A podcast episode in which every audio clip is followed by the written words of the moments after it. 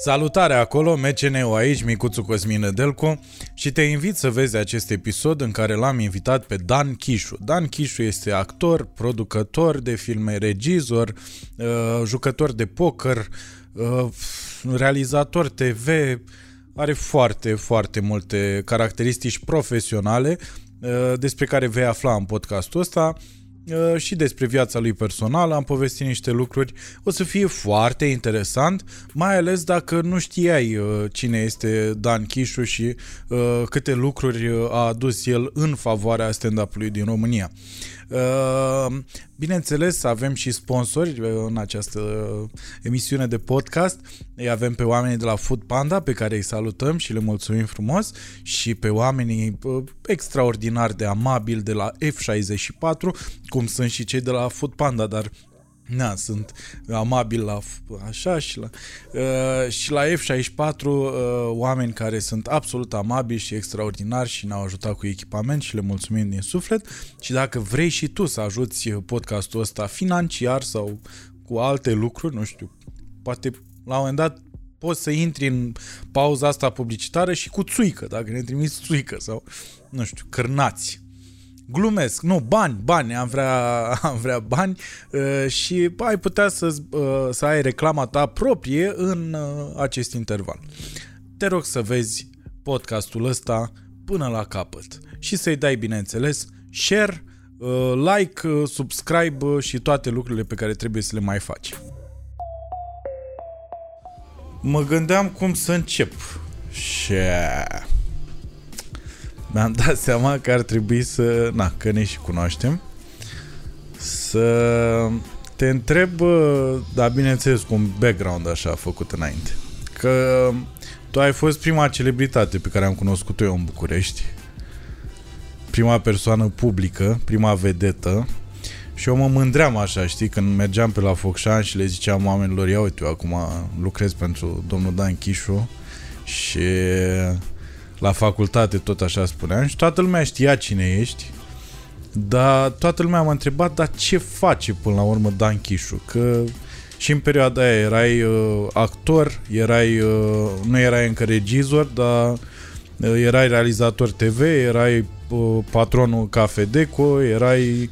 Restaurantul mai era. Uh, erai și șef slash bucătar. Uh, magazinul de mobilă Magazine mobilă? Asta nu știam. Pierre Import, unde s-a născut Cafe Deco, nu era în spate magazinul? Că de la asta așa a plecat, așa s-a inventat. Eu habar n-aveam asta. Da, da, era un magazin de obiecte din astea asiatice, adus uh, de prin Franța. O poveste destul de ciudată, pentru că de fapt, comică. Am uh, văzut la Paris într-un magazin o terasă frumoasă și tocmai îmi cumpărasem casa de la Izvorani.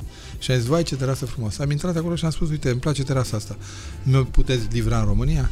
Și au spus, uh, da, putem să o livrăm în Bulgaria, în Ungaria, dar în România nu, pentru că nu e niciun reprezentant Pier Import, nu există magazin. Așa că o luați dumneavoastră, mergeți la Sernam, era o, da, CFR, uh, căile ferate franceze, da, merge Aha. CFR. CFF și o trimiteți acolo să mă complic, să o iau, să o duc, na, nu mă interesează. Dar de ce n-are nimeni? Pentru că n-a făcut nimeni. Și ce trebuie să faci ca să faci asta? Păi completați hârtia asta și vă contactăm noi. Și de nervi am, complet, am completat chestia aia cu... Așa am depus acolo și după trei de zile m-au sunat unii și a spus, ați făcut o cerere, ne interesează, vreți să aplicați, să luați licența Pier Import pentru România? Și lucra la mine o fată Clementina. Și a spus, mă interesează foarte tare chestia asta și am zis, uite, ocupă-te.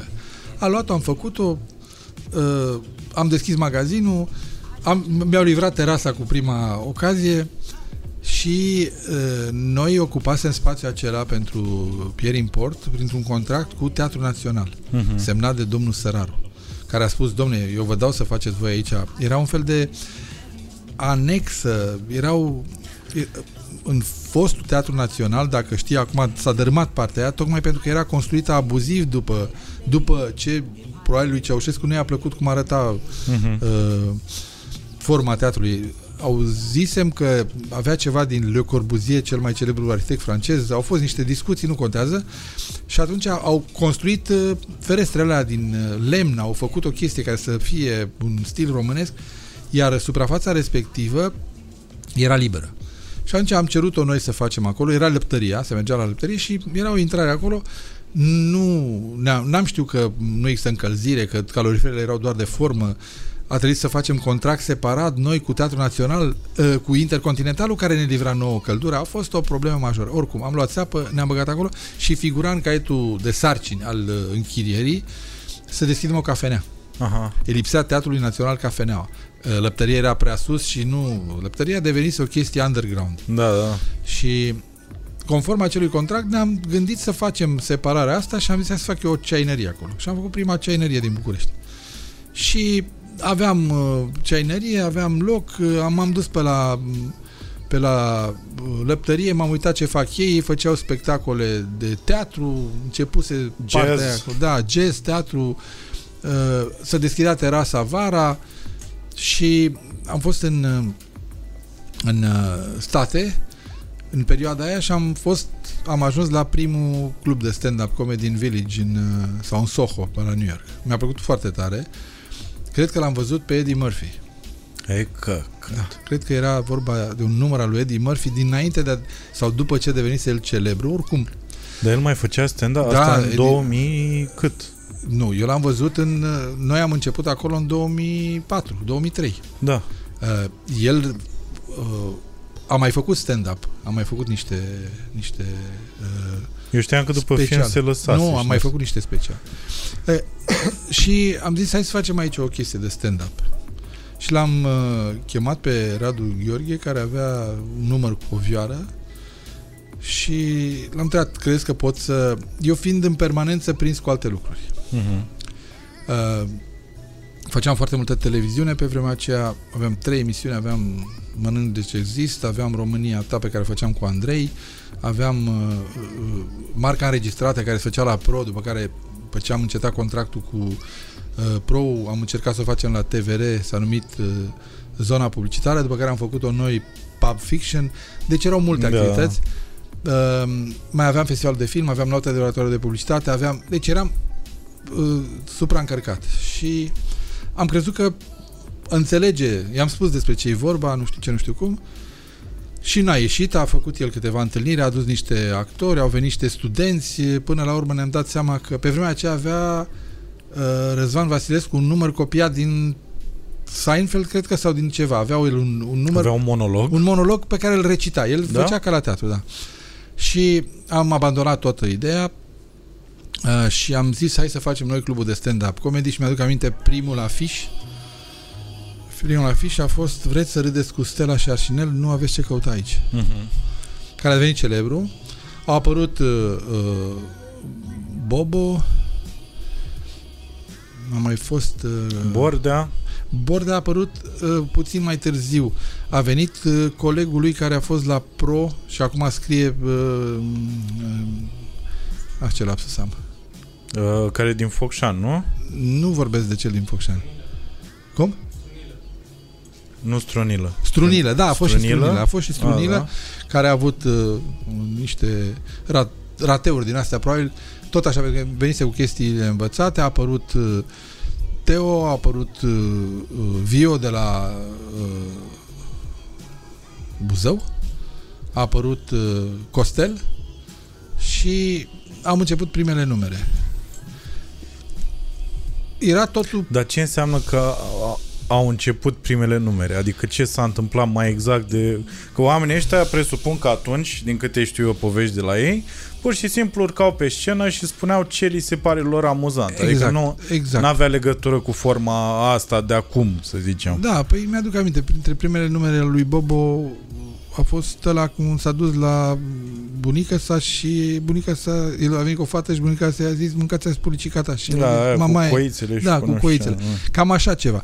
Uh, partea proastă este că aveam un program de TV foarte interesant care s-a transformat într-un celebru uh, Ocolul Pământului în 80 de zile și am Mhm. plecat să facem Ocolul Pământului în 80 de zile, chiar în 80 de zile, folosind toate mijloacele, uh, sănii cu câini, vapoare, baloane, uh, tot, bărci cu pânze, trenuri, Eu vă urmăream pe vremea da, aceea. și era, era îngrozitor de greu. Acolo nu se întâmpla mai nimic. Deci era într-o zonă în care mai veneau din când în când, urcau niște oameni, ca să înțelegi, Exact despre ce e vorba, am prins o legătură cu Bobo, eram în Brazilia, cred că, și care mi-a spus la telefon, băi, e arhi plin, sunt aproape 17 persoane.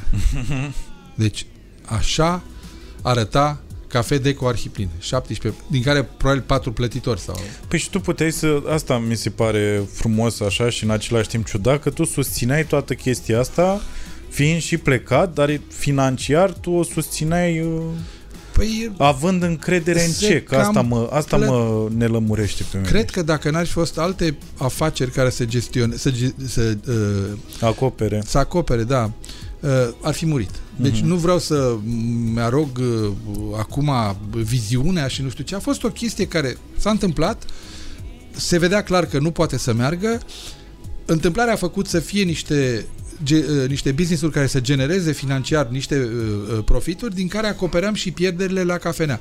Ziua mai venea lumea pe acolo, dar nu se încasa. Nici nu, nu, lumea nu știa nimic despre ceai. Ne chinuiam să Știu că le era povestim. samovară acolo. Da, să le povestim care e istoria ceaiului. ceaiului. Făcusem acolo un fel de istoric al ceaiului.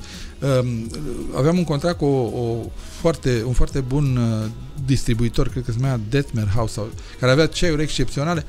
E, uh, partea cu stand-up-ul se ducea de râpă. Uh, recunosc, am avut o tentativă cu un actor care să preia clubul, să-l țină, care nu știu ce a făcut acolo. El e un actor foarte bun, nu vreau să-i dau numele pentru că lui nu i-a ieșit treaba cu stand-up-ul. Uh-huh. Dar în rest, toate lucrurile celelalte i-au ieșit. Și atunci, uh, Bob a zis, mă ambiționez, de uite, hai că ține mai departe, cât ești tu plecat. I-am zis, băi, hai să o lăsăm să moară așa cum e. El a spus, bă, hai să nu o lăsăm să moară, că poate să mai întâmple ceva având... Deși uh, datorită lui Bobo, practic. Da, trebuie să recunoaștem că Bobo a avut atunci, probabil din dorința de a fi, din orgoliu, Uh-huh. Nu, nu, iar nu vreau să spun că Bobo a avut el viziunea și a zis, sau le fac eu. Deci a fost, a fost un joc de întâmplări și de interese prin care la un moment dat așa s-a așezat treaba și Bobo probabil el avea deja o mică uh, animozitate cu Teo Vio și Costel, dar nu era o animozitate pentru că încă nu exista nimeni. Da, da. Nu, nu, nu, nu pot să spun că era... Probabil erau pe stiluri diferite. Bob, Bob era foarte... Uh, uh, avea energie foarte mare, Teo era înțeleptul, Costelul era, dacă decola Costel, lua pe toată lumea cu el, dar uh-huh. avea serii în care nu se întâmpla nimic. Și mi-aduc aminte de o mică paranteză de serile întâlnirile de la uh, lăzi, erau lăzile de băutură. Când îi chemam acolo, ziceau toți, aoleu, e groasă, ne-a chemat chișul la, la, la lăzi, e, Uh, și e foarte ușor să fii foarte deștept în stand-up când îi vezi pe alții făcând și să le spui ce n-am mers și unde... De fapt, nu-ți trebuie nimic. Trebuie doar să-i asculți foarte des. Eu veneam foarte des acolo. Îmi petreceam o bună din parte seara, pentru că trebuia, îți fac o mărturisire, trebuia să mă duc să iau în casele de la restaurant. Și atunci trebuia să stau până să termina stand-up-ul treaz, ca să trec la restaurant să iau banii, pentru că dacă nu-i luam până dimineața, apăreau facturi în locul lor. Știi cum da, e da, da. business în România, business de restaurant. Și văzând în fiecare seară toate numerele, aveam posibilitatea să descoperi foarte ușor. Am înțeles că și De Niro pe vremuri își chema unul să facă partea lui și după aia se ducea să joace. Vrea să vadă cum e și dădea el mai bine după. dar, dar așa a fost să fie, a trebuit să plecăm, am vrut să închid restaurantul. El a lui Victor care l-a salvat. Că dacă nu l-aveam pe Victor atunci, trebuia să închid și restaurantul. Nu poți să lași ceva să pleci. Uh, Bobo a fost cu, cu Deco. Cu Deco a rămas, s-a băgat uh, în el din orgoliu, din mândrie. E, și din drive-ul ăsta Bine, pe care da, îl are da, el, da, că el da, are așa o da. chestie Și când în ne-am continuare. întors, deja se așezase. Mi-aduc aminte când am avut uh, deja primele scandaluri, lume multă, polițistul care a zis că Teo cu scandalul cu polițistul, care a zis că ne arestează, că s-a uitat la nevasta când a întrebat tot ceva de, nu știu ce, dacă face sex anal, nu mi-aduc uh-huh. aminte exact, dar oricum. Și atunci uh, toți s-au speriat și m-am dus la bă, tipul ăla și am încercat să explic. Ea nu înțelegeau ce e stand-up-ul, că de fapt poți să spui orice, că nu știu ce și da, că nu știu da. cum. Și la un moment dat a venit primul ministru la stand-up. Știu, păi eram deci, acolo. Deci, ce, ce vrei mai bună dovadă că dintr-un... Uh, așa s-a întâmplat. Cafedeco a fost și a rămas și va rămâne, din păcate s-a dus, eu am păstrat doar numele, rămâne locul unde s-a născut stand-up în România.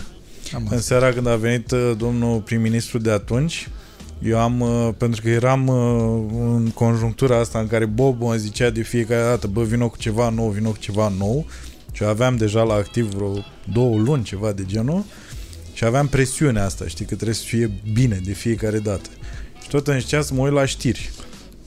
Bă, și la știri, na, găseai niște chestii așa, dar în principiu mă întristau, știi, mai degrabă decât să găsești ceva amuzant. Și am furat uh, pentru prima și ultima oară în viața mea material de stand-up de la Robin Williams, care după aia am înțeles că și el l-avea furat la rândul lui de la alții.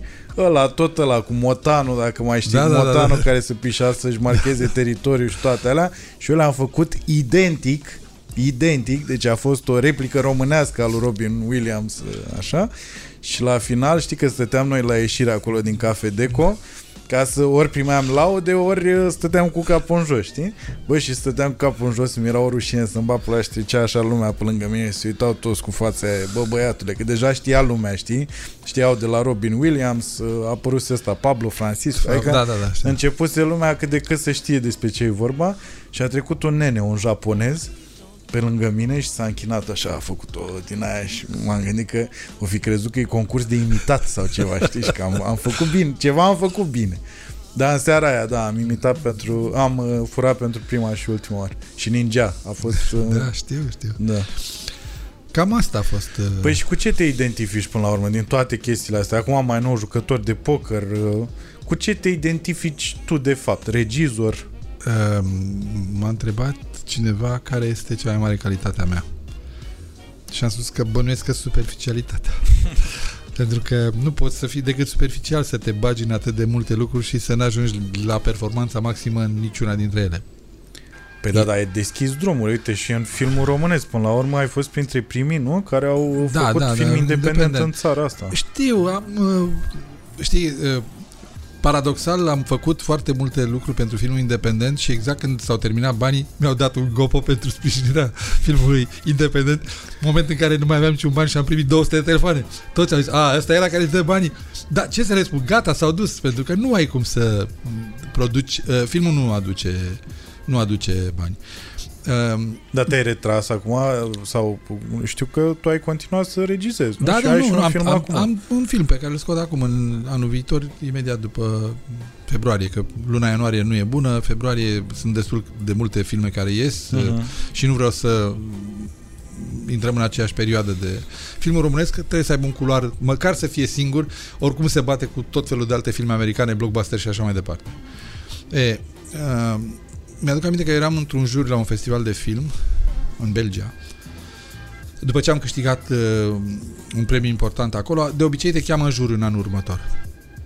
Cu București non-stop am fost și am luat uh, premiul special al jurului acolo. Uh-huh. Și în anul următor, în juriu fiind, tot vorbeam, ne întâlneam foarte des, dai seama, juriu ia masa de dimineața împreună că stăm la același hotel, mai vorbim despre filme, masa de prânz suntem duși separat într-un loc unde să mai vorbim și seara în alt loc. Când stai uh, 10 zile cu aceiași oameni, începi să-i cunoști, să afli, să știi despre ei și nu știu ce și nu știu cum. Și în uh, discursul normal, fără să încerc să mă laud sau să nu știu ce, cum s-au așezat lucrurile că am spus că fac și aia, că fac și aia, că fac și aia, că fac și aia și la un moment dat unul s-a uitat la mine, expresia lui spunea mai las-o dracu, nene, că cam faci prea multe, mai taie coada la urs, că nu se poate să... Adică cum și e Și atunci ce... ai făcut ursul. ursul era făcut de mult. Și am stat și, mă, m-a cuprins o rușine că mi-am dat seama, bă, păi, ce dracu m-a apucat eu să spun că pare că mă laud. Poate chiar mă laud, dar nu, nu, nu contează. Și a doua zi dimineața, când a fost micul dejun, m-am dus în altă parte, să mă retrag așa, că mi s-a părut că... Mm, și era o actriță franțuzaică, celebră în zona uh, serialelor de TV de acolo, multe premii luate, care a zis, vino, vino aici cu noi. Și am zis, nu, lasă că trebuie să fac, să am căutat o vină din aia, nu știu ce, nu știu cum. Și eram cam singur în zona aia, în rezervarea și le spune celorlalți, zice, Bă, m-a enervat foarte tare și pe mine uh, ăsta care s-a lăudat, dar am dat un căutare pe net și zice, bă, v-a zis puțin. v-a, v-a zis chiar puțin, că și atunci mi-am dat seama că m-am risipit în foarte multe lucruri. Ea găsise și partea aia cu barca, cu, știi că am stat anii aia pe barcă, unde când am început de fapt să-mi scriu uh, scenariile, pentru că la mine, momentul crucial a fost desprinderea de, de ce înseamnă activitatea aia de zi cu zi în care uh, nu înțelegeam ce fac. De fapt, eram știi expresia, îți prinde menghina cravata și n-ai farfeca prin preajmă. Îți zici, lasă că o tai, lasă că... Nu, nenică, nu mai o tai. Și te trage înăuntru. Eu am avut noroc. Făceam atât de multe lucruri. Nu știu dacă le făceam foarte bine, dar oricum, de dimineața până seara, ajungeam acasă pe la două noaptea. Și a doua zi, la ora, cel mai târziu la ora 10, trebuia să fiu într-un loc să încep o treabă, că aveam de lucru. Și mi-aduc aminte, uh, momentul decisiv a fost când veneam de la Izvorani, aveam telefonul, vorbeam la telefon în mașină și uh, sosise Bregovici, avea un concert foarte important la, la sala Palatului, sold out și la un moment dat uh, mă tot suna cineva și eu vorbeam cu și am zis, bă, insistă prea tare cineva, ia să văd ce se întâmplă. Când vezi că te sună unul Da. și am zis, da mă, ce s-a întâmplat? Zice, bulgăroicele au pierdut avionul. Și în clipa aia mi-am dat seama că a căzut cerul, pentru că fără bulgăroice nu se putea ține. Mhm. Concertul Bregovici, mai Da, ales da. că era în, în perioada în care cânta clasicele, nu se putea cânta nimic, Ederleți, nimic, fără ele, cele două soliste. Și zic, păi cum dracu au pierdut? Păi au pierdut avionul la Sofia și am zis, care e soluția? Ce nicio soluție. Când e următorul avion? Mâine dimineață. L-am sunat pe Bregovici care era acolo, zic, păi bulgăroicele tale, zice, a, nu se poate, nu putem face nimic. Eu eram, eram într-o relație deja foarte bună cu el. Aș, ar fi, aș fi putut să-i spun, bă, nu mă interesează despăgubile conform contractului, că eu aveam niște despăgubiri dacă cumva se întâmpla ceva din cauza mea, de țărea basca din cap. Puteam să aplic despăgubirile lui. Era intrat în criză, l-a dat telefon, alea început să plângă, a fost o situație din asta. Eu l-am sunat atunci pe Țiriac. Am lucrat cu el înainte și aveam o relație încât să-mi permit să-l sun, domnule, cât costă, oricât costă, pentru că pierderea era prea mare. Mhm. Și mi-a zis, da, eu pot să-ți ofer uh, o situație, că avea Țiriac Air. Și ți-l dau la prețul de cost, adică cât costă gazul, atâta plătim. Dar îmi trebuie o rută de zbor, eu trebuie să o, ap- nu pot să mă ridic acum, să plec acolo, îmi trebuie, nu, nu se poate. Și mi-am dat seama că e o soluție moartă. Îl aveam șofer pe un copil, destul de nervos. Tot timpul vrea să conducă mașina mea și îmi dădeam seama după cum miroseau frânele când se ducea să-mi ia un sandwich cam cu Mirosea fece. îmbreiaj, Da, nu? da. Cum uh, mergea Dar ce și- mașină era atunci? Uh, cred că aveam un Audi uh, Quattro un Audi Mhm. foarte puternic. Uh, și i-am dat telefon și i-am zis uh, cum facem? Trebuie să te duci până la Sofia. Era ora 3 jumate, 4. Concertul era la 8. Te duci până la Sofia și ei două femei și le aduci înapoi. Și a spus, șeful, eu mă duc, dar ce facem la graniță? Că e Giurgiu, e blocat, nu știu ce. Am pus în funcțiune toate, absolut toate pile. Am sunat pe cineva care știa pe cineva care are un prieten care cunoaște pe cineva, care a vorbit cu cineva care știa pe cineva care a sunat la Vamă la Giurgiu și a spus, domne, avem o situație, vrem ca mașina asta să treacă pentru că trebuie să nu e nimic, vă garantăm, e concertul, au pierdut, nu știu ce. El a spus, domne, cam sună a trafic de droguri ce îmi propuneți voi să trecem repede printr-o... Da, uite, pentru că la fetele mele le place Bregovici, de dați nouă două invitații și vă rezolv. Cine ne rezolvă? Îmi spune ce e șeful vămii. Zic, bine, atunci dacă tot vrea două bilete, nu facem cumva să vorbească și cu bulgarul, că atunci problema e când ne întoarcem să nu stea acolo. Asta îmi place, că tu te duci tot timpul până la capăt. Asta deci, și bineînțeles, l-am sunat pe bulgaraice și le-am spus, uh, mojetă, ă, uh, potătă, așa, luați voi o mașină, nu mă interesează că pe banii voștri și o luați către București, să ne întâlnim la mijloc, să facem cumva joncțiunea. Și îți dai seama, ca în filmele de aventuri s-au întâlnit cu caută-mă, dăm numărul, stai să vezi, s-au urcat alea, au venit Concertul era să înceapă la ora 8. La ora 7 20-30 a intrat Liviu cu ele în, în, în, București? în București. La Giurgiu, nu în București, la Giurgiu. Da, la Giurgiu. Da. Și dai viteză, dai nu știu ce, cu tot ce trebuie făcut, în așa fel s-au schimbat în, și la 9 fără 20 a început concertul. Uh, când am urcat pe scenă să prezint, că așa era menirea, am văzut că nu mai văd. Deci am zis, bă, nu mai văd că sunt luminile alea pe mine, nu știu ce, nu știu cum. Am ieșit din... Uh, am prezentat și uh, Dana Dimitriu, cea care face București Film Festival, Bifu, avea un... Uh, a, tai, tai că era uh, un doctor celebru și m-am dus a doua zi la el să-i povestesc ce am pățit și mi-a spus, ce, nimic, ai tensiunea 26. Nu e, deci puteai să fii erai la limita unui uh, Ma. accident vascular, deci mi-au găsit tensiunea foarte mare. Stres, cu tare, cu tare. Uh, și după... În ce an era asta? Mai știi? 2005, 2006. Trebuie să mă uit când am cumpărat barca, pentru că asta se leagă cu cumpăratul bărci, pentru că a doua zi l-am sunat pe domnul ăla care cu care negociam cumpărarea unei bărci în primăvară, era undeva în uh, septembrie se întâmpla și i-am spus vreau să cumpăr barca acum și el a spus domne, noi ne-am văzut la un târg de bărci, am înțeles că ți-ai ales o barcă pe care am expus-o, am căutat varianta cea mai ieftină, deci o barcă de, de demo, Da. care a căzut la preț cu vreo 50.000 de euro. Știam că nu mă interesează dacă oamenii au vizitat-o și cât au călcat pe ea, pe mine mă interesa să meargă pe apă. Și mi-a zis, sincer, eu ți-o aduc unde vrei, dar să știi că îți cumpere o problemă. Zic, păi de ce? Păi, unde o ții? Că iarna asta trebuie să ierneze unde, uh, varca asta trebuie să ierneze undeva. Deci cum ți-o aduc acum în septembrie și tu ce faci? Octombrie, noiembrie, decembrie, ianuarie, februarie, martie până o pui din nou pe apă? Nu vrei tu mai bine să ți-o aduc eu în martie unde vrei tu?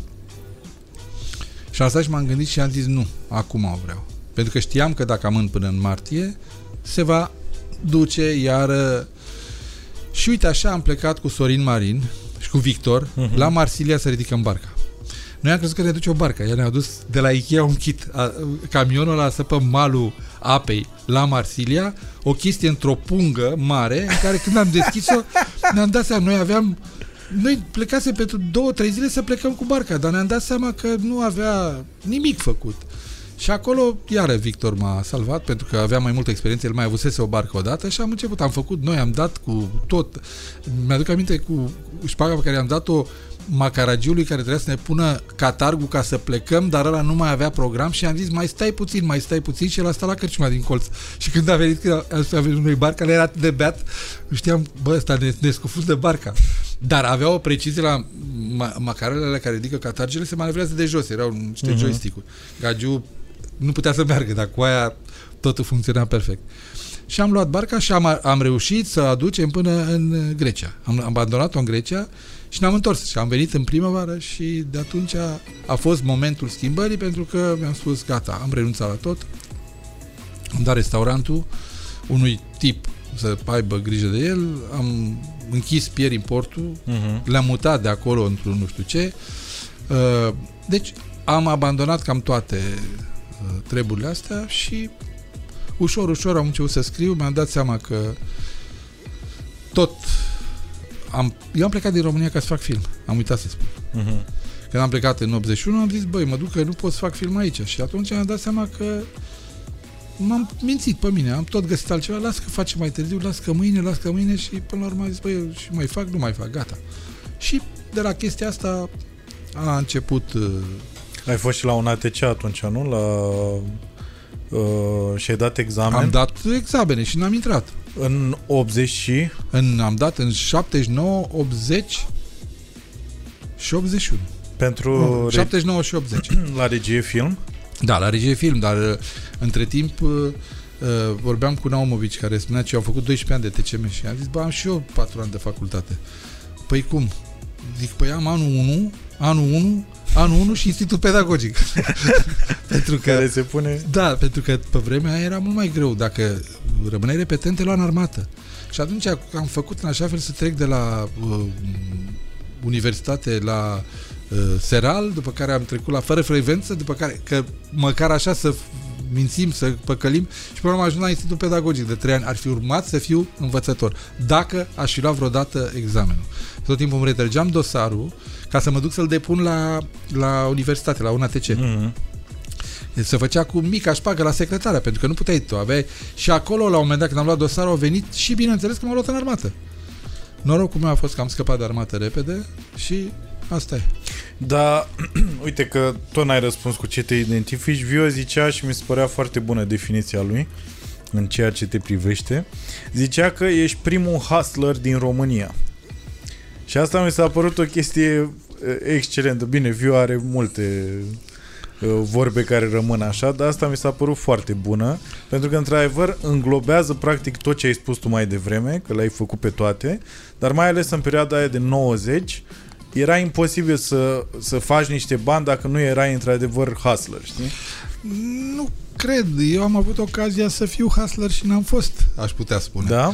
Pentru că am avut tot felul de propuneri. Eu, în continuare, pot să spun că dorm teribil de liniștit.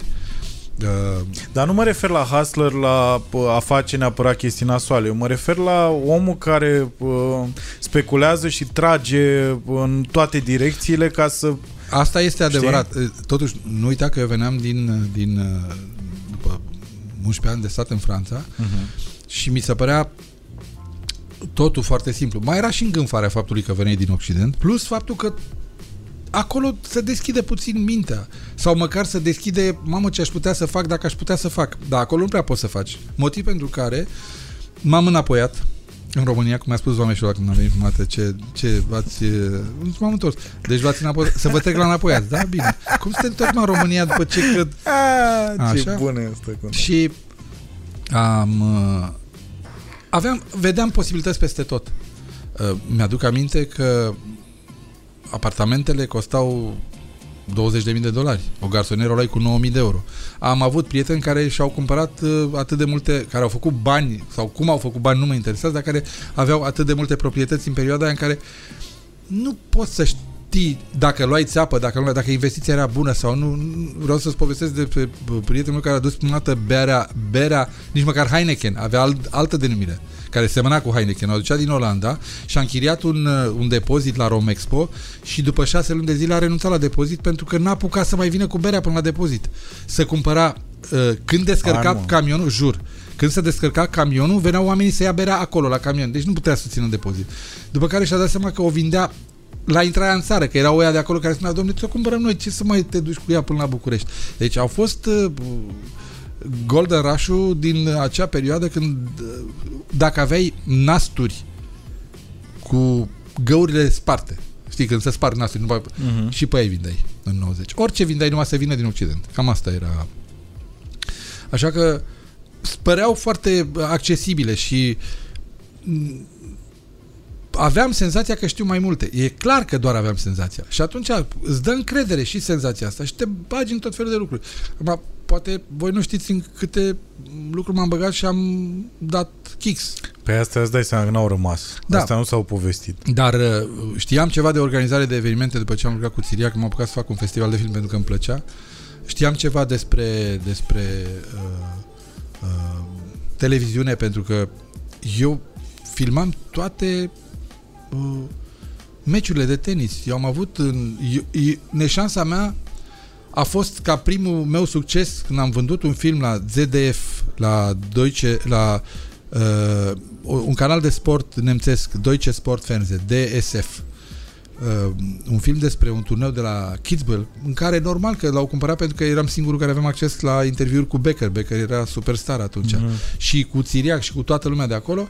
Deci când mi se deschisese și mie lumea, a venit Revoluția în România, da, am zis, hai în România, că acolo facem treabă. Și am venit toți, am plecat toți, eu am despărțit de Țiriac foarte curând după primul an de lucru. Noi am făcut împreună IT Group Dachino, Ion Țiriac Group Dachino care a fost o situație în care eu am fost o parte din acel business, ne-am despărțit după ce mi-am dat seama că el era mult mai implicat politic decât mi se părea mie și când, când într-o dimineață ne-a spus că trebuie să plecăm urgent cu cameră, eu aveam, cumpărasem o cameră beta, erau toate investițiile mele și a, trebuie să plecăm urgent în Germania să filmăm o vizită a lui Petre Roman la Genscher, era primul ministru al Germaniei, Mhm. sau cancelar ce era el.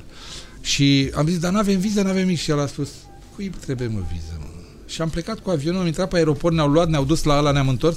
Mi-am dat seama că... A, după aia am dat lui Țeavă camera lui Cătălin Cățoiu, am dat camera să filmeze pe Petre Roman în America și când mi-a spus ăla că i-au furat camera, îți dai seama, eu am, era să fac atac de cord.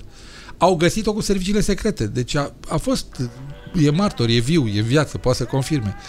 Și atunci am zis, băi, eu nu pot să fac chestia asta, eu vreau să mă... Ne-am despărțit frumos, eu am plecat pe Pro Video Studio, a rămas să facă chestia asta și la un moment dat a apărut în toată această conjunctură Adrian Sârbu, care fusese numit după ce a fost uh, eliminat din uh, sistem acolo de, nu de Petre Roman, de altcineva, cred că de Cred că de domnul Iliescu. nu, nu, nu, nici, nu cred că de Iliescu. Cred că a fost altceva, nu mai contează, dar el rămânând în relație foarte bine cu Roman, Roman s-a dus la Țiriac și a spus am un băiat foarte bun care se ocupă de tot și Adrian devenise uh, vătaful afacerilor lui Țiriac în România, se ocupa de tot. Și știu că a venit, tu ce faci aici? Am zis, bă, asta e, fac și eu ce pot. El a crezut că business-ul tot e al lui Țiriac. Noi ne știam dinainte. Da. Și așa a rămas de Achino după aia, da. Uh, Da, eu am, uh, m-am dus în partea mea, iar el a luat Pro Video Studio și s-a transformat în Pro TV. Ah, ok. Și de acolo... Nu știam că Țiriac a fost implicat în asta. Cum să nu? Țiriac a Habar fost. n-aveam. Țiriac a fost și au fost în bă, parteneri până s-au despărțit. Până s-au despărțit, fiecare spunând că uh, celălalt a făcut o greșeală. Habar n-am, nu vreau să mă bag în discuția asta. Știi că adevărul e relativ. E la fiecare. Da, da, da. Și după chestia asta m-am apucat de mm, publicitate. Culmea. Publicitate. Am făcut publicitate. Asta în 90 și cât. 91. 91 am făcut publicitate, după care am făcut Dar ce înseamnă că ai, iartă-mă, ce înseamnă că ai făcut publicitate? am deschis agenția de publicitate Dachino Advertising. Uh-huh. Uh, Mai știi cine lucra atunci? uh, cum să nu? Harry Dumitrescu. Aha. Harry Dumitrescu a fost omul care a și creat sigla firmei. A, a, prima, primul client a fost Exotecu. Celebra băutură tech făcută din... uh, Bă! Da, da, da, da. După care am făcut, uh, am ne apucat de videoclipuri, am făcut la direcția 5 seducție și am făcut uh, p- primul uh, spot publicitar pentru Flacăra. Pentru revista Flacăra. Da, da, pe nu mai era Uh, ce- cu um, cowboy care ataca o uh, trăsură, acolo a lovit unul din cai, camera, am spart-o. Aveam un contact de la BBC când a venit uh, autocarul BBC în țară și totuși, pentru că deși nu mai aveam cameră, fiind atât de interesat să avem o colaborare uh, în afară, am închiriat aparatură și ne-am dus și am asigurat uh, toată treaba aia, după care am făcut uh, prima emisiune de TV, primul interviu al lui Iliescu cu o televiziune din Franța, se numea Areți sur Image, în care am pus la dispoziție toată aparatura noastră și după aia am început Nu e festival. aceeași, iartă-mă, nu e aceeași uh, emisiune în care era și Voiculescu? Cred Nu că e știu- aceeași, nu nu? știu, nu, nu că mai tot mi-aduc așa era, era o televiziune franceză care a Da, se poate, făcut nu. interviu, în care povestea Voiculescu aia cu, cu când a făcut uh, Cred nu că, mai cred că da, da. E, după care am început festivalul de film Dachino, după care am avut, uh, văzusem uh, la Nuit de Publivor în Franța și la Nuit de la Glis. Și am făcut o ediție din noaptea la Nuit de la Glis, care Mm. era cu filme extreme despre surf, windsurf și tot ce înseamnă uh, snowboard, uh, nu era snowboard pe vremea aia, uh, ski și așa mai departe.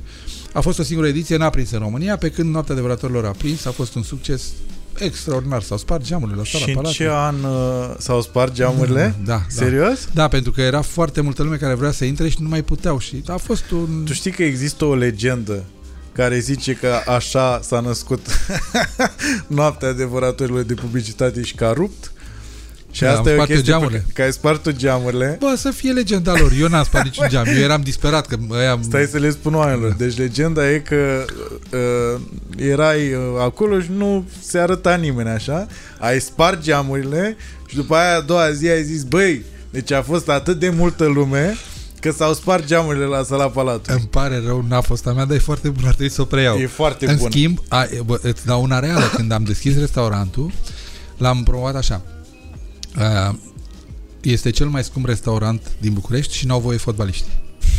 Băi, a rupt în două. Deci, vreau să spun, atât ați spun, că a venit uh, la mine Dan Petrescu, pe care l-am cunoscut la niște prieteni foarte buni, fiind uh, finul lor. Mhm. Și ne-am văzut pe acolo, pe la, stând vis-a-vis de mine la Izvorani, uh, a venit într-o zi Dan Petrescu și mi-a spus, zice, băi, te rog frumos, vreau să-i aduc și eu pe Hagi și pe Gică Popescu. Deci a, am înlemnit, am zis, cum, mă, cum adică, normal că pot să vină, dar ce, pe am auzit că n-au voie. Am, am zis așa ca să facem, că toată lumea își dorea. Și acolo s-a întâmplat, asta uh, povestește Bobo cel mai bine, când a venit Pink la restaurant. Mhm. Și cum a venit Pink la restaurant? A apărut într-o zi la o dubiță din aia de la Pro TV și a venit o gagică în, în uh, training și cu niște papuși de casă cu doi ursuleți din aia, doi, două, doi motănei. Mhm. Și m-am uitat la ea și am zis, îmi pare rău, nu, nu se poate, nu e ținută corespunzător. Și a venit una de la Pro TV, băi, nu știi cine e, e Pink. Și am zis, și ce dacă e Pink? Poate să fie și Green. Nu poate să intre în pijama. E așa am zis, pijama. Și zice, nu-ți dai seama ce ai pierdut, că nu știu ce și nu știu cum. Au plecat foarte supărați. Bineînțeles că efectul a fost împotrivă. Pink S-a a zis, întors, a? Băi, ia să vedem bă, unde e la care... Cine nu m-a lăsat pe mine să intru? Și a venit, normal că am primit-o cum rar să primește, stăteam sus cu ea, vorbeam uh, și a venit Bobo. Și a prezentat-o lui Bobu. Și ăsta cine e, mă, Pink s-a dus jos și a povestit că erau ceilalți băieți care așteptau să vină să-mi ceară bani de microfon. Asta e povestea lui Bobo pe care bănuiesc că o să povestească el mult mai bine decât mine. Așa că depinde cum... Îmi pare rău, n-am făcut eu asta Cum cu împachetezi da, treaba. Da. Deci n-ai făcut-o până Nu, la nu, urmă. n-am făcut-o pe aia. Cu... Chiar a venit foarte multă lume. Știi cine era, știi cine era primul uh, prezentator? Nu. Florin Călinescu. Da? Știi cine era prima animatoare de la Nota de Orator? Mm. Rona Hartner. Deci, avem istorie. Asta în 90 și cât se întâmpla? 95? 95. Da. Și în 95, cum îți explici că românii erau atât de fascinați de publicitate? Pentru că Că știu Atunci- că atunci, într-adevăr, at- apăruseră at- niște spoturi mai... uh, atunci vedeau publicitate pe care nu o vedeau în altă parte. Acum toată lumea vede publicitate pe net. De-aia a murit. Acum dacă adunăm 1500 de oameni la Berăria H, e mare minune. Am adunat 1000, practic, cred că anul ăsta. Deci e, fenomenul e ținut în viață doar pentru istoricul lui. Uh-huh. Pentru că se împlinesc foarte mulți ani, așa și cu festivalul. Să fii în 2019 și să ai 29 de ediții, cine se mai- mai poate mândri în România cu un eveniment care să aibă atâtea ediții? Da, da, da. La e, Noaptea de Orator avem 26, deci suntem, a- e, 25, suntem acolo. E vorba de, nu poți să omori un eveniment ca asta, îl ții pentru că a existat și el, atâta timp cât nu sucombează singur, eu nu o să-l opresc. Am găsesc organizator. A fost mare succes la Timișoara, am înțeles, și chiar și la Iași. Așa Mhm. că Păi uh, am fost și eu, am prezentat la un moment dat, Știu, bine, acum știu. ceva timp. Știu. Dar uh, asta eu nu puteam să-mi explic uh, și probabil ar fi o explicație asta, că veneau foarte multe, uh, venim foarte multe reclame din afară. Uh, era și fascinația asta a românului de tot ce venea din afară, era subt, efectiv, așa.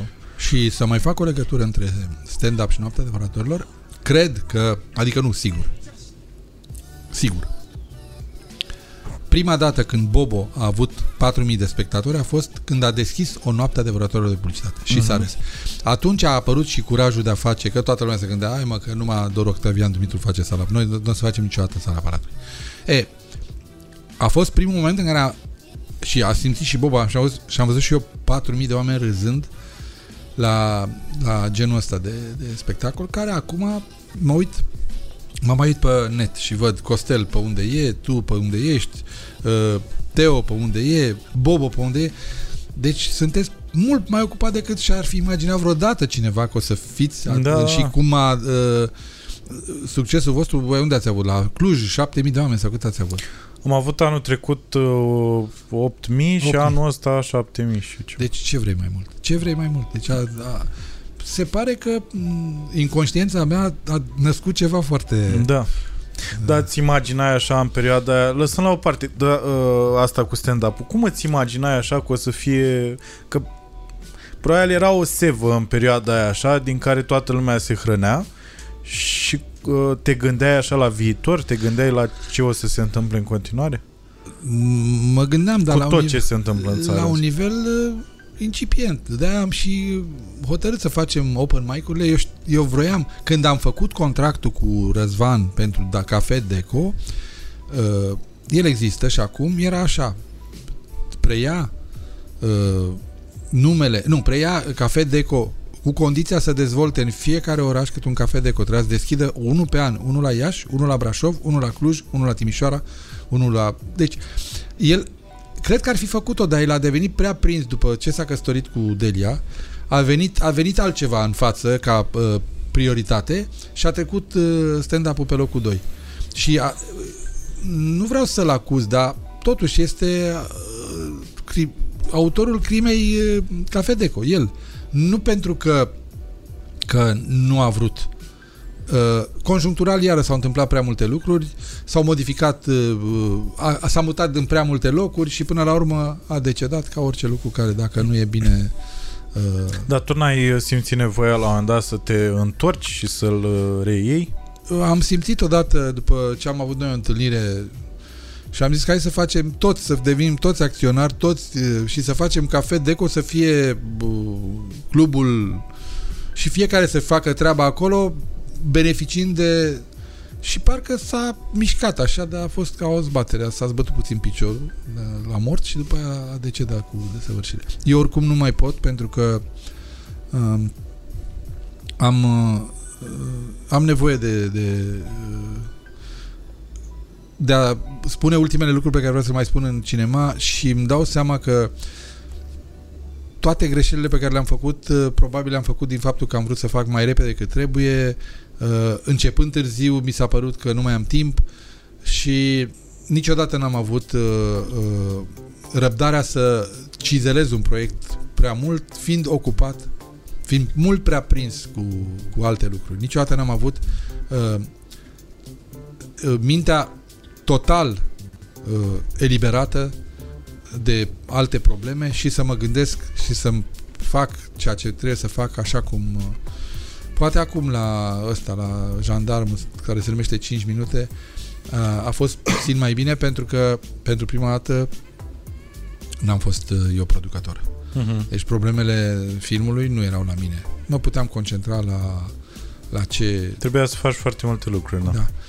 Da, la aniversarea, mi-aduc aminte când uh, filmam cea mai importantă scenă din film, aveam 60 de duble trase și trebuia să facem. Mi-aduc aminte că colegii de la script n-au mai trecut dubla 61, au scris tras dubla Puiu la 61 de duble, că numai Cristi Puiu trage duble din astea. Da, nu știu, n-am lucrat da. cu dumnealui. Uh, Trage multe duble, da? Și a venit cineva și mi-a șoptit la ureche s-au furat bateriile de la Cherry Picare. Ce faci tu? Cherry Picare sunt niște uh, lumini se numesc uh, cu- culegătoare de cireș în traducere. De, sunt niște lumini care se pun Ah, pe cherry fere. picker. Da. Aha. Uh, sunt niște lumini, uh, niște dispozitive speciale care țin lumina la nivelul etajului 1 sau cum, unde filmam noi. Sunt Tocmai- pari aia, tot Da, stativ, dar... Da, da, dar cu niște Da, sisteme da. care trebuie ridicate, că dacă filmezi la ora 10 lumina e într-un fel uh, și la ora 4 lumina schimbă umbrele pe masă. Noi aveam în aniversarea chestia aia. Și îți dai seama că noi filmam o secvență care dura în film uh, un minut jumate și umbra se ducea în jur, uh, la, dacă montai diferit, sărea Da. umbra la pahare și la sticle și atunci trebuia să fim un fel uh, Să safe fie- pe, pe lumina Da. respectivă. Și dacă s-au furat bateriile, nu se puteau muta. Relatam doar ca idee de problemă, m-am, m-a scos definitiv. M-am dus jos să vedem ce facem, unde, de cine, ce, cine dă banii de baterii, câte baterii, cât trebuie. L-am rugat pe ăla de la uh, producție, care era uh, omul care decidea cu banii și a zis, păi nu mai sunt bani. Nu mai sunt bani. Când faci film de genul ăsta, de obicei banii sunt toți acolo. Și te-a pus să scrii în funcție de câți bani ai. Că de-aia e cel mai nasol să fii scenarist, producător și regizor la un film independent. Pentru că în momentul în care, uite, îți dau un exemplu. Îți vine ideea să scrii o chestie extraordinară și începi stație spațială, vedere de sus a pământului. Tai, zici, pula, nu merge. Uh, De unde bani? Elicopter. Da, nu, da. tai. Uh, balon. Nu, tai. Uh, macara. Nu, tai. Da, în Bloc momentul... etajul 4. Da, da, da. Înțelegi? Deci, Garsonieră, Da, veche, da, da, da. cam asta Dar e. în momentul ăsta, de ce nu uh, ai reușit să ajungi în, în mijlocul producătorilor uh, sau nu există așa ceva în România? Nu există un producător adevărat dacă care vrei să să, se implice Dacă la vrei modul să ăsta. continue uh, podcastul ăsta încă șase ore, îți povestesc. Dar, de fapt, ideea de producător, cel puțin în Europa, față de ideea de producător în America, e total diferită. În România, ca în toată Europa, producătorul este cel care face rost de bani. Da. Nu este posesorul banilor. Nu e posesorul, da. Producătorul în România este cel care reușește să combine, să uh, aducă, să convingă parteneri din străinătate sau CNC-ul care are nevoie de banii ăștia. Dar are și el niște, adică Nu, poate nu, avea nu, și nu, el nu, niște am bani, să spun nu? cu uh, uh, fără frică, uh, producătorilor din România filmul le-a schimbat viața. Mhm. Adică pe munca lor și e munca lor și normal să câștige bani. Eu ca producător în România și mie mi-a schimbat viața. Deci eu aveam niște bani și nu-i mai au, ei uh, n-aveau niște bani și acum au. Cam asta e diferența. Problema este că e mult mai deștept ce fac ei, pentru că așa trebuie făcut și cred că foarte puțini oameni își riscă banii. Uite, uh, Codin, Codin. și-a, ris- și-a Da. riscat banii. Da, Codin e un fel de tot elevul meu, că eu l-am convins știu, știu. atunci, după care s-a luat după mine, a văzut, a început și uite că acum ajunge să producă filme și am înțeles uh, că uh, va continua. A, a filmat al doilea film, au găsit banii, în, adică au început și ei să găsească bani în altă parte, da. dar ca să poți să uh, ca să pornească mașina trebuie să o și împingi. Adică trebuie să faci un efort să o împingi, trebuie să da, în filmul românesc nu, uh, ți se pare dăunătoare așa apariția din, din, nu știu, de vreo câțiva ani așa, sunt din ce în ce mai multe filme independente care sunt, nu. care merg pe zona comercială, știi? Da, Ți se pare dăunătoare așa pentru film? Nu mi se pare asta? deloc dăunătoare. Mi se pare că este un motor la fel de important ca toate celelalte. Filmul este o formă de entertainment. Uh, știu că am condamnat și eu cinematograful care mi-a scos mie filmul după prima săptămână. Dar dacă stau de partea cealaltă a situației, îmi dau seama că ăla a investit în sală, este un independent, un, un, o societate comercială și când se uită la finalul zilei că filmul meu a adus 214 spectatori într-o săptămână și celălalt a adus 20.000 de spectatori într-o săptămână și el din asta trăiește pentru că asta este uh-huh. și aș face ca el. A spune, bă, îmi pare rău, te iubesc, dar asta e atunci trebuie să, uh, în primul rând, trebuie să aducem spectatorul de film înapoi în sală. Pentru că dacă te uiți în uh, sondaj, Înapoi în ce sală? În că sala uite, vorbeam cinema. și cu Șerban Pavlu. Deci în, în uh, sala de cinema, nu în sala asta de mall... Uh... În sala de cinema și de mall. De ce să nu există un film? Uite, uh, acum câțiva ani, tot, am, tot așa, am fost la un festival de film în Bulgaria, țară mică. Câți de locuitori are Bulgaria? 7 milioane, 8 milioane. Așa deci, puțin, da? Da. Am crezut da. că ca Nu, nu, nu, nu, e mai mică decât 12 mine. Nu, uite, să caute cineva. Deci, uh, un film bulgăresc a făcut 900.000 de spectatori, un milion de spectatori când am ajuns eu acolo. Un film bulgăresc, povestea unei fete care s-a îndrăgostit de un băiat care ea a plecat în America, asta a suferit din cauza ei, a ajuns alcoolic, ea s-a întors în țară și l-a găsit pe ăsta și a dat seama că din cauza ei, nu știu ce, s-a întors și american, a făcut o poveste uh, emoțională, amoroasă, cu comercială, da? Aproape de telenovelă, dacă vrei. Ah, ok. Așa, și a făcut, uh, a făcut spectatori. Uh, la noi, uh, dacă spectatorul de cinema, în primul rând, cine merge la cinema? Știm clar că zona de vârstă este sub 35. Mm-hmm. Ăla este grosul de spectatori de cinema. Pentru film românesc, din ăștia toți care se duc la cinema, cred că sunt vreo 8-12% maxim. Din ăștia 8-12% sunt 2-3% care se duc la filmul de artă, filmul, adică a postit la festivalul X, a câștigat, aduce spectatori în sală din mândrie, din curiozitate, din nu știu ce. 7 milioane. Da, deci am spus bine, aproximativ. E, uh, atâta timp cât el nu are apetență pentru filmul românesc și am văzut eu când am, erau, eram la Cluj cu Website Story uh-huh. și a venit unul și zice, două bilete la... Zice, da. A, pe ce e românesc? Păi ce mă cu titlul ăsta dacă e românesc? Adică era și supărat. Păi l-am păcălit. E, uh, în momentul în care spectatorul să își dorească din nou să meargă la film și primul lucru trebuie să recunoaștem că l-a făcut uh, Cristina cu Ehm, cu selfie. Cu selfie care a dus și după aia a continuat până și eu Ramona. Uh-huh. A făcut în așa fel încât spectatorul să meargă. Sunt bilete plătite. Te uiți la încasări și nu încasările alea fictive, încasări reale de un milion de euro. Că a luat uh, distribuitorul, că a luat uh, producătorul, că a luat sala, că a luat... Nu contează, dar sunt bani. Poți să-ți permiți să te apuci să faci alt film. Uh-huh. Și cred că asta e soluția. Cred că filmul cel pe care îl fac acei oameni care au pus România pe hartă în la festivalul. Da, așa. Sunt la fel de importanți cu cei care o să pună România în România pe harta molurilor în care, în care se meargă spectatorul la film. Sunt două lucruri total diferite. E o industrie în care nu, nu se canibalizează nimeni cu nimeni. Nu poți să spui despre la mamă că ce face ăsta, că facem de asta sau nu facem de asta. Filmul este entertainment. Uh, trebuie să spui o poveste. Uh, entertainment, da, dar uh, aici ați de acord până la jumătate, că e între. De fapt, sunt două două teritorii aici. E filmul ăsta care e, e entertainment și filmul care e și uh, food for thought, dacă da. am zis bine. Uh, și aici mi se pare că e clar o, e o punte uh, neconstruită încă în cele, între cele două uh, tărâmuri, știi? Și de asta mi se pare că ăsta a crescut, da? Ăsta de artă, ăsta care îți, uh, uh îți dă mâncare pentru suflet și pentru creier, dar uh, ăsta comercial mi se pare că abia acum se dezvoltă, independent comercial, abia acum se dezvoltă și eu nu-l vedeam ca pe o chestie rea, știi? Și de asta te întrebam că sunt foarte mulți oameni care condamnă uh, vehement, știi, și uh, au senzația că odată cu asta se va introduce și uh, incultura și subcultura în... Uh... Știu la ce te referi, eu aștept momentul căsătoriei între cele două. Uh-huh. Pentru că nu se poate fără. E ca, ca în uh, India, când se căsătoresc din uh, casta 1 de uh, spălători cu aia de brahmani. Ca în oriunde. Deci nu se poate. Va exista o căsătorie între aceste două genuri. Uh-huh. Va apărea un film care să nu fie care să aibă elemente din, dar să nu fie nici atât de. Uh-huh. Și eu sunt convins că într-o zi acest lucru se va întâmpla. Poate eu nu o să-l mai apuc.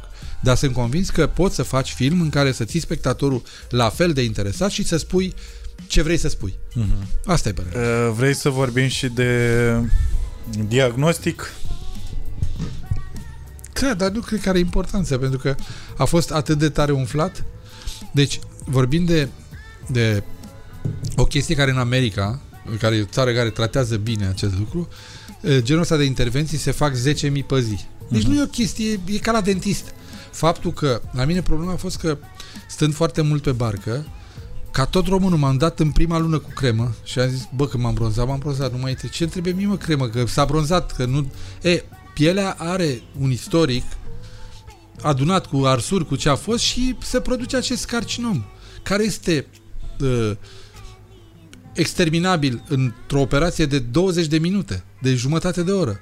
Dar până la urmă e cancer sau nu e cancer? Carcinom bazocelular este un cancer de piele în uh-huh. forma cea mai uh, Incipient. Nu, e, nu e, e, poate să evolueze nasol dacă nu.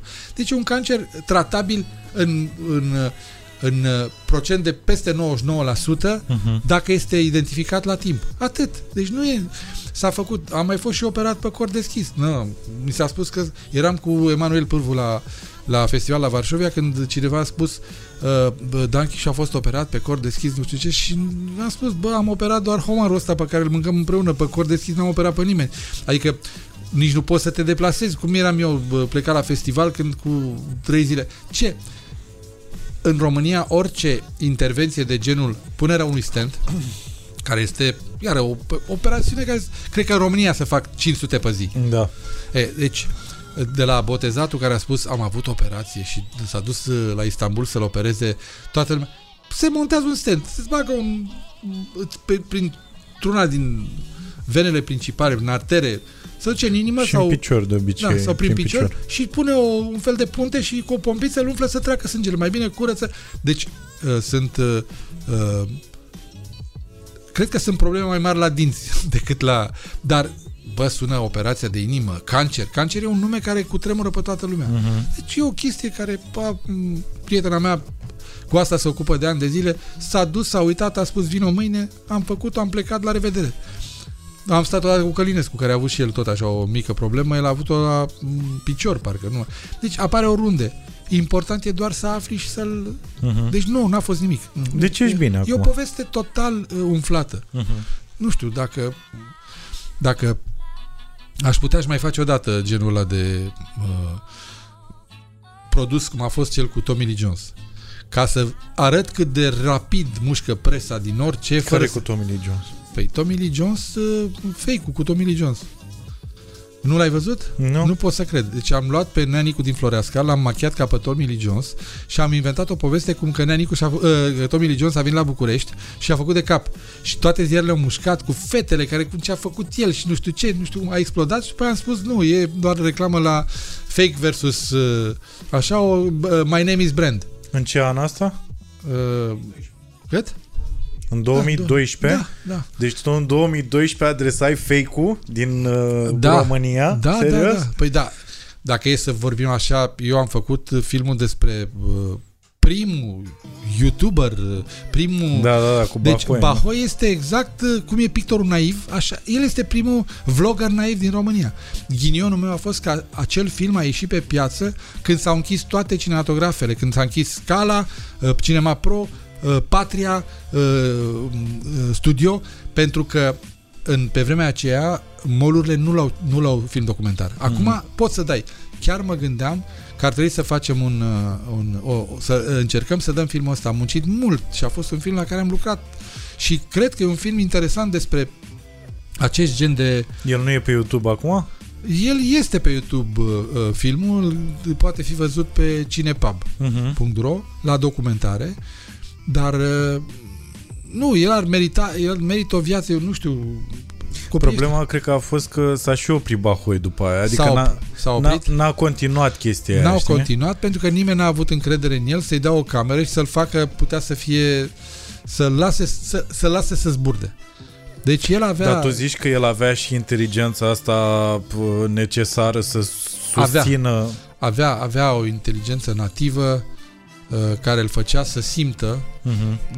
dacă te uiți la interviurile pe care, la ce mi-a spus mie acolo, apropo de cum a înțeles el viața, este șocant tot ce se întâmplă în filmul ăla. Adică omul n-a putut a deveni celebru în toată România, avea 5 milioane de hituri și când s-a întors la el în sat, nu știa nimeni cât e de celebru.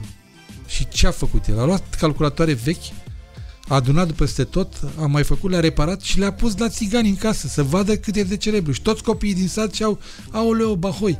Și după ce a văzut că povestea cu mă după pot să devin celebru, adică riscul de a buri, Doamne ferește. La... E, el mai făcuse chestia Știu, asta. da, oricum s-a aruncat după pod, totuși. Am văzut, da. E, au apărut... Uh, da, ai văzut, iartă-mă, ai văzut că nu asta a rămas în memoria colectivă, deci nu, nu faptul că el s-a aruncat de pe pod. Cu asta a început însă. Da, dar nu, asta, nu, nu, nu, nu asta. E sare de pe pod, dar aia cu... Uh, ia vezi, mă, merge minute. Da. Și uh, se, e, se, e roșu. Nu, se, se duc minutele, aoleu. Ah, sau se duc minute, da. da. E, bă, comentariu, uh, vrei basket, trate-mă de basket. Exact, sau uh, exact. Urban Groove, sau nu știu ce. Da, da. E, el a dus Când calculator... era method man, da. el.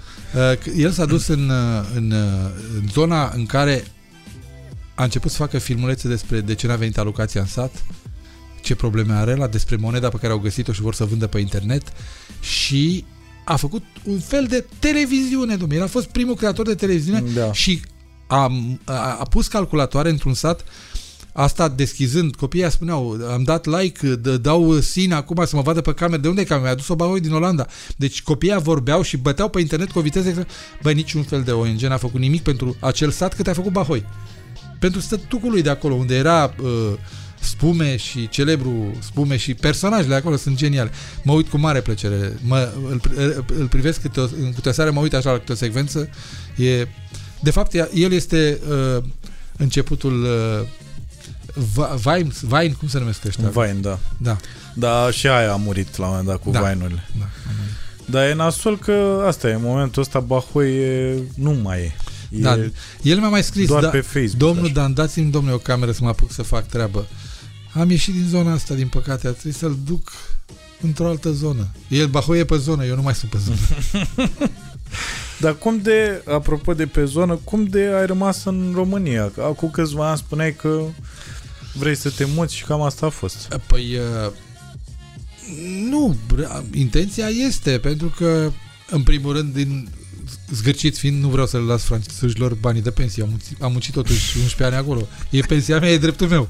Dar ca să-ți iei pensia, trebuie să te reașezi uh, acolo.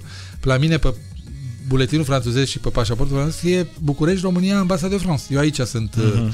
Trebuie să iau un să-mi plătesc din nou Social Security. Eu am plătit în perioada în care am fost. Doi, uh, am obosit. Aș vrea să stau... Uh, am, cred că am îmbătrânit urât. Încep să mă deranjeze toate lucrurile. Până și uh, Uh, șoferii ăștia de România stau acum în nordul și la biserică acolo este obligatoriu, nu, este uh, liber uh, dreapta și trebuie să stai. Toți să duc prin față, să bagă, opresc. Eu dacă aș fi polițist numai acolo, aș sta și mi-aș face norma. Fără să, fără să încerci șpagă, fără să doar pentru că în, în fiecare... Deci, am prea multe probleme.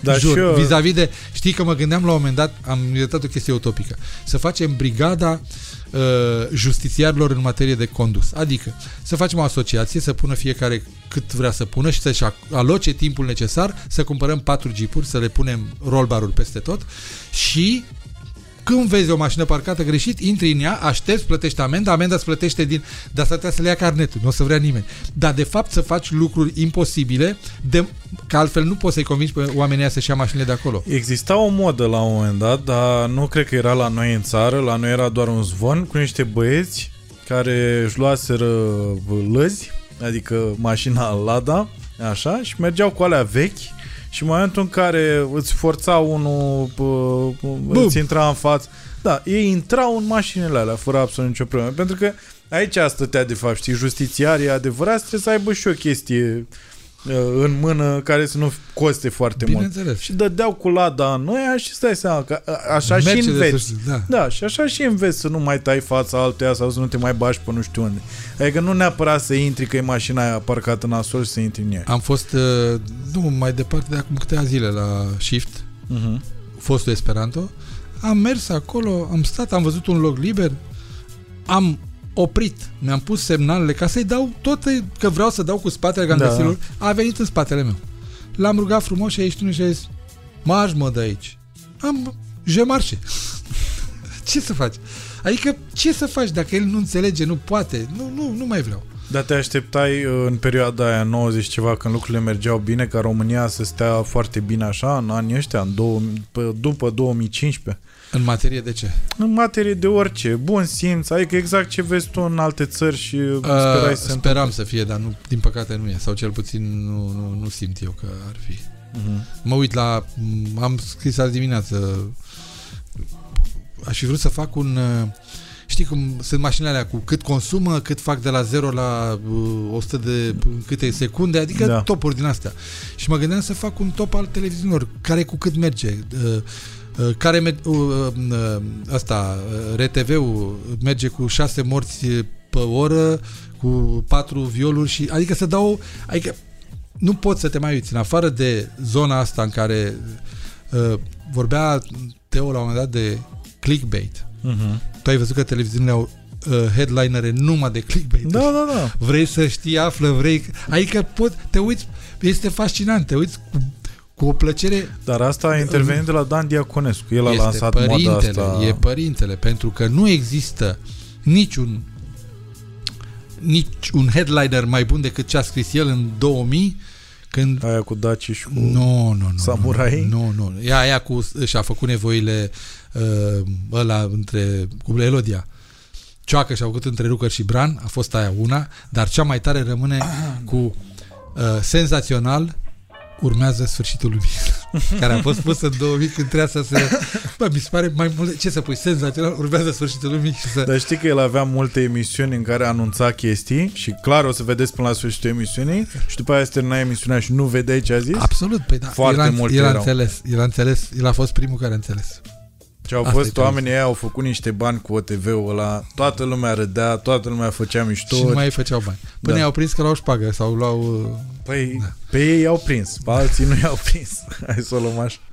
Uh, gata, la final acum, v- de poker voiam iar uh, Ah, să zi. trecem rapid prin asta. Uh, de câți ani joci poker De șase ani joc în, uh, la un nivel din ăsta profesionist? profesionist. Uh, Am început prin home, home game-uri cu tot felul de prieteni și s-a întâmplat uh, ca un uh, domn să ne aducă la un festival de poker românesc, dar ca să vorbim noi să fim vorbitori pe mine și pe Naumovici ne-au dus să facem frumos la televizor. Uh-huh. Venea după ce uh, Giovanni aruncase masa aia de poker la un VPT, la un World Poker Tour de cu la... chipsurile. Da, da, când a dat cu aia și nu știu ce, imaginea României despre... Toată lumea zicea, mamă, poker... Că imaginea era îngrozitoare. Te-ai jucat vreodată cu Giovanni Nu, Becali? nu, nu, nu, nu, nu, nu. Ați fost în aceeași încăpere nu, măcar? Nu, nu, nu, nu. E, și uh, uh, m- ne-a luat pe mine și pe Naumovici am vorbit despre joc de inteligență, de skill, de nu știu ce, am dat celebru exemplu că toată lumea spune, nu, domnule, că e de noroc, că am spus noi, bă, dacă ar fi de noroc să nominalizeze cineva un uh, campion mondial de loto, și atunci, cum dacă nu există campion mondial de loto, cum de cum dracu că există campion mondial de, de poker. poker și cum dracu că unii sunt cam aceiași tot timpul. Uh-huh. Deci, printr-o logică simplă. E, trebuie să facă ceva bine. Trebuie să facă ceva ce alții nu fac, că n-ai cum, depinzând doar de noroc să ajungi Să existe acolo. și tehnică. Iar, și... Da, și după aia am înțeles că jocul ăsta este exact cum îl joci. Dacă îl joci ca pe un joc de noroc, devine un joc de noroc. Dacă îl joci ca pe un joc de skill, de îndemânare, devine un joc de îndemânare. Partea importantă este să nu ajungi aproape niciodată, deși e imposibil, să nu ajungi în momentul în care să fie nevoie de noroc. Uh-huh. Deși face parte din joc, ca din orice altă chestie, cam 10-15%. Acum unii spun că din cauza apariției internetului care face jocul mult mai dinamic, jucând, noi jucăm la o masă 10 ore, 10 oameni într-o zi ca să trecem în ziua 2, iar ăștia pe internet joacă într-o singură oră la 25 de mese și dau, uh, au, trebuie să ia decizii rapide și ei au decizii pur matematice și uh, da, din probabilitate. Calcul, cartea asta cu cartea asta, în ce probabilitate poate să aibă cartea aia și cât la sută poate să câștig. Și dacă el are 30-35%, el bagă banii. Rulează într-o singură sesiune, într-un weekend, 25.000 de euro. Dar el are în medie, pe acești 25.000 de euro, între 2.000 și 3.000 de euro câștig. Uh-huh. Deci, practic, el bagă 25 și iese cu 28, pierzând. Câteodată când o lovește, iese cu 500 de mii sau cu un milion. După care îi joacă din nou, asta înseamnă că trebuie să ai un bankroll care trebuie să-l gestionezi în funcție de câți bani câștigi, câți bani îți permiți. Fiecare joc, de exemplu la Praga, plec acum pe 6, cum am spus, sunt, e un festival de poker, cel mai mic turneu este 220 și cel mai mare este 100 de mii. Deci de la 220 bainul intrarea, uh-huh. ai 1100, 2200, 5300, 10000, 25000, 100000. Fiecare după putere și după Ăia care joacă la nivelul ăla înalt, vorbind de 100 de mii, 25 de mii, 10 mii, sunt jucători care cu asta se ocupă, sunt profesioniști. În zona asta mai vin și amatori care vin să se uh, distreze și există posibilitatea să te califici online. Uh-huh. M-am pățit și eu de atâtea ori că nu cred că, după câte mă cunoști, că aș da eu 5300 să mă bag la o masă de poker să-mi iau un... un uh... Și ce nu înțelege lumea că nu se joacă cu banii. Cumpăratul locului la masă are o valoare. De exemplu, plătești 1000 de euro și din ea 1000 de euro tu primești 30.000 de fise, pe care trebuie să le gestionezi până rămân ultimii 9 care împart majoritatea sumei adunate. 1000 de oameni, ori 1000 înseamnă cât înseamnă, din ăștia 150 intră în bani, iar uh, locul 1 ia uh, 12% din valoarea totală. Iar restul se împart la cei 150 care au rămas. Deci dintr-o mie sunt 900, 850 de oameni care pleacă acasă fără niciun ban. Aici e doar știința de a rămâne în continuare în joc. Da, da. Este ca într-un business. Ai o sumă de bani, Tre- ai niște cărți și trebuie să gestionezi suma ta de bani, să știi când să o pui pe toată în joc, când să te retragi dintr-un business prost, când să vezi dacă cumva mai merge și trebuie să nu uităm că e un joc în care sunt 10 oameni, sunt 52 de cărți, fiecare primește câte două cărți, deci la 10-20 au ieșit, au rămas 32 de cărți și se vorbește într-o ordine anume, prin pariuri, Uh, singura legătură cu pokerul, de fapt, este că valoarea cărților este dată de poker. Quinta royală, care... Da, da. Uh, uh, full, culoare, uh, quinta normală, trei bucăți, două perechi și așa mai departe.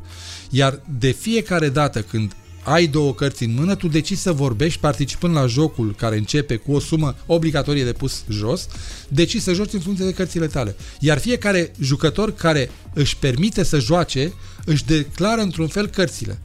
E ca la whist, ca la bridge, când trebuie să spui câte mâini duci. De fapt, la fiecare mână trebuie să decizi dacă duci mâna sau nu. Și dacă tu ai o carte, cărțile cele mai mari sunt și popii, damele și așa uh-huh. mai mhm. departe, combinațiile între ele iar sunt foarte bune și dacă sunt 20 de cărți date și au rămas 32 și tu faci o primă licitație, că e o licitație, un bet, și se mai pun trei cărți, cărțile pe care le-ai avut în mână, care au fost bune, nu mai sunt bune. Mm. Pentru că au apărut cărți care ar putea să-l facă pe celălalt mai bun. Și dacă tu continui jocul cu el și mai se întoarce o carte, jocul se poate complica. Dacă tu ai fost foarte bun până atunci, altul care a așteptat și a știut sau a înțeles, poate să devină și mai bun. Și este ultima carte care poate să schimbe definitiv tot jocul. Și atunci este, dacă te-ai uitat, de asta o ia și se gândesc câte un minut, două, trei, cinci. Și de asta aruncă alți jucători. Uh. Da, îi aruncă pentru că îi pun în imposibilitatea de a plăti pariul. Uh-huh. Este un joc 100% de foarte mulți uh, matematicieni joacă acest joc, foarte mulți fost jucători de bridge. Care e suma cea mai mare pe care ai câștigat-o din poker? uh, să transmite și la fisc? Uh, nu cred. Nu, uh, nu uh, din păcate nu putem să ascundem nimic, există o Biblie a jucătorilor de poker, se numește Hand on Mob și toate câștigurile la turnele live sunt trecute acolo. Mi-a plăcut deci, asta cu din păcate. Da. Nota serioasă, asta da. a fost bună, știi? Da. Din acolo, păcate, orice nu jucător care joacă un turneu are veniturile declarate și dacă tu nu, nu, nu-ți declari veniturile pe care ți le declară ăia, tu intri în uh, partea din România e proastă pentru că noi nu putem să ne uh, socotim investiția, pe când în America fiecare jucător își face, am jucat atât, am costat atât, am pus hotelul, am pus tot, mi se retrag. În ah, România okay. e o lege proastă în care se impozitează veniturile. Deci veniturile mele de până acum sunt de 600 de mii de dolari din poker în 6 ani de zile. Uh, venitul real cred că este undeva la 15% din suma asta. Mm. Pentru că de ei am jucat în continuare și am jucat. Și au fost foarte multe tunele în care m-am întors cu degetul în nas. Uh-huh. E, dar asta înseamnă și banii de hotel, și de transport, și de nu știu ce, și de... Iar multe dintre ele sunt turnele mari, sunt ultima a fost mare, a fost la Barcelona, după care a fost la Monte Carlo, după care a fost în Bahamas, după care a fost la Vegas și acolo costurile sunt mari, bilete de avion, tot. Deci practic intră într-un pachet. Să nu uităm însă că sunt foarte mulți care sunt stecuiți, sau oameni care dau bani pentru Ca ei, ei să, joace. să joace și joacă pentru ei. Dar ăștia sunt jucătorii care asta fac, joacă 300 de zile pe an, poker din 365. Dacă, nu știu dacă au chiar două luni de zile, cred că 330 de zile joacă poker. Eu fac chestia asta la evenimente importante, cum este, este ultimul eveniment european important la Praga, se numește EPT Praga, European Poker Tour Praga, care îți dă posibilitatea să adun bani, puncte, sunt niște... E, are, câteodată are câte un, câte un are asemănarea cu turneul de tenis, pentru că dacă eu, de exemplu, mă calific online și ajung acolo, nu mai plătesc cei 5300 pe care trebuie să-i plătesc, mm-hmm. că i-am calificat din turnee de 16 dolari care mă duc în turneu de 105, care mă duc în turneu de 530 sau cum sunt uh, pay jump-urile acolo și altul vine și plătește banii. Uh-huh. Dar dacă nu s-a calificat, el trebuie să joace acolo calificările la fața locului. Și el până începem noi turneul ăla mare, el are în fiecare zi calificări, dacă nu vrea să bage banii. Uh-huh. Și când intră, s-a calificat, că sunt mulți băieți deștepți. Dar e ajung după ce a jucat 4 zile. Deja creierul e varză și intră da, la 5 da. zi. E ca un jucător de tenis care a trecut de calificări, și intră pe tablou principal la Roland Garros, e, are deja 6 meciuri și vine ăsta mare care e cap de serie și joacă din prima. Există uh, diferențe. De, nu e... Uh, și cu asta închei despre poker. Mă uitam mult cum se gândesc oamenii ăia. La început eram atât de prost că mă gândeam la ce să mă gândesc, să pare că mă gândesc. Pentru că știam că se... Dar eu nu știam la ce să mă gândesc. La mine erau lucruri simple. Da. Bă, astea sunt cărțile, am, n-am, bag, nu bag, poate vine ceva. Și vedeam pe ăștia că și mă gândeam, mamă, să, la ce dacă să mă gândesc acum să pare să că mă gândesc. gândesc da. da. Acum însă, de multe ori, am nevoie de... Acum se joacă cu time bank. Trebuie să arunci un time bank, că nu dura prea mult jocul. Este uh, pentru rotițe și, ca să-mi și justific uh, acest uh, viciu, am citit că este pe locul 3 la jocurile care uh, încet, uh, uh, cum opresc Alzheimer sau... Da, da. Da, da, da. Adică în permanență rotițele merg. Pe aia, limbi străine, matematica Șahul. și pokerul. Da, și poker. Uh, poți să povestesc la final, apropo de chipzuința ta, ca să nu zic zgârcenii, să povestesc de prima noastră negociere. Cred că e și singura. Nu, de fapt am mai avut după aia, dar nu da, era. Da, este antologic, mă, cu Radu, sau când ai fost da, cu Radu. când sau... eram cu Isaac. Da, este, da. absolut. Te deci poți să o povestesc, da? da? Bun. Am toate variantele. Povestești de Radu și de tine și de Bobo care a asistat. Deci, Bobo nu era atunci. A auzit-o de la voi înseamnă. Nu, a auzit-o de la noi, da. Deci era distanța, eram eu cu Radu Isaac, da, în, uh, nu mai știu, făceam de un an da, ceva de deco genul. În, uh, în deco la în TNB. Da. Și ți-a plăcut ție așa de noi și ai zis, bă, eu vreau să vă ofer vouă un contract. Și avea așa o gumă în gură. Și ne-ai prins pe noi doi la ieșire, așa. Și stăteai sprijinit de bar. Noi stăteam unde erau mesele aia, deci era o distanță cam de aici până în cameră, așa. Și te-ai sprijinit de bar și ai zis uh, muzica în surdină, așa, la nivel 15-20%. Și ai zis, bă, băieți, uh, bravo, mi-a plăcut, îmi place. Vreau să vă ofer un contract uh, aici cu Deco uh, și m-am gândit la niște sume așa. De exemplu,